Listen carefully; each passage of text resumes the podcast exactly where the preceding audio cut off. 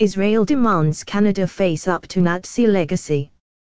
The resignation of the Canadian House Speaker is not enough, Israel's special envoy for combating antisemitism has told the Jerusalem Post.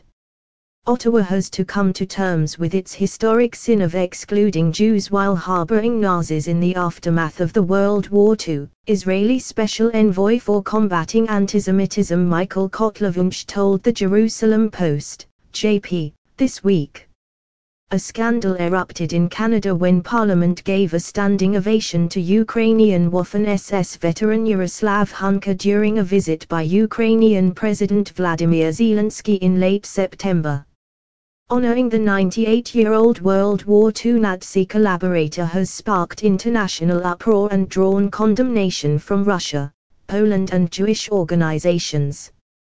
The incident led to the resignation of Canadian House of Commons Speaker Anthony Rota, who took sole responsibility for the Nazi veterans' invitation. Cotler Wunsch, who started her job last month, argued that Rota's resignation was not enough to remedy the situation. It was a first step to acknowledging responsibility for this wrong, she said.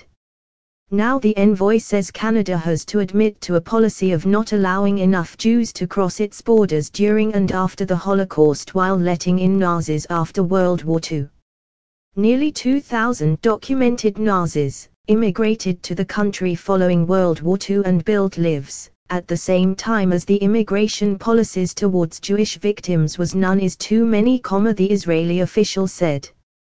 Hunka's being honored in parliament was beyond embarrassing at a time of rising antisemitism Cotler-Wunsch stated, adding that such incidents demonstrate the need for comprehensive education on antisemitism then and now, on the Holocaust and on the history of World War II the very possibility of such a scandal undermines Canada's commitment to ensure tragedies like the Holocaust are never repeated, as well as its ability to identify present threats, she said. Last week, Canada's former Justice Minister, Irwin Cotler, called on the government to unseal documents related to suspected war criminals that fled to Canada after World War II.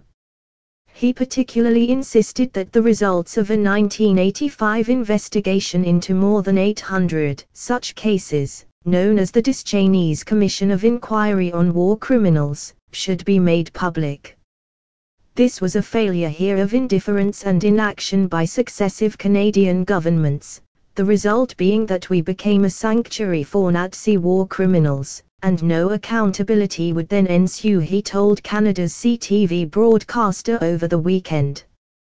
Canadian Immigration Minister Mark Miller also called on Ottawa to face up to its Nazi legacy, admitting that there was a point in our history where it was easier to get in as a Nazi than it was as a Jewish person. Hunka was a volunteer in the 14th Waffen Grenadier Division of the SS, a military unit made up mostly of Ukrainians that served Nazi Germany. It committed numerous atrocities against Jews and Poles. In the wake of the scandal, Russia said it might request his extradition for war crimes. Polish Education Minister Przemysław Czarnek has called on Warsaw to do the same.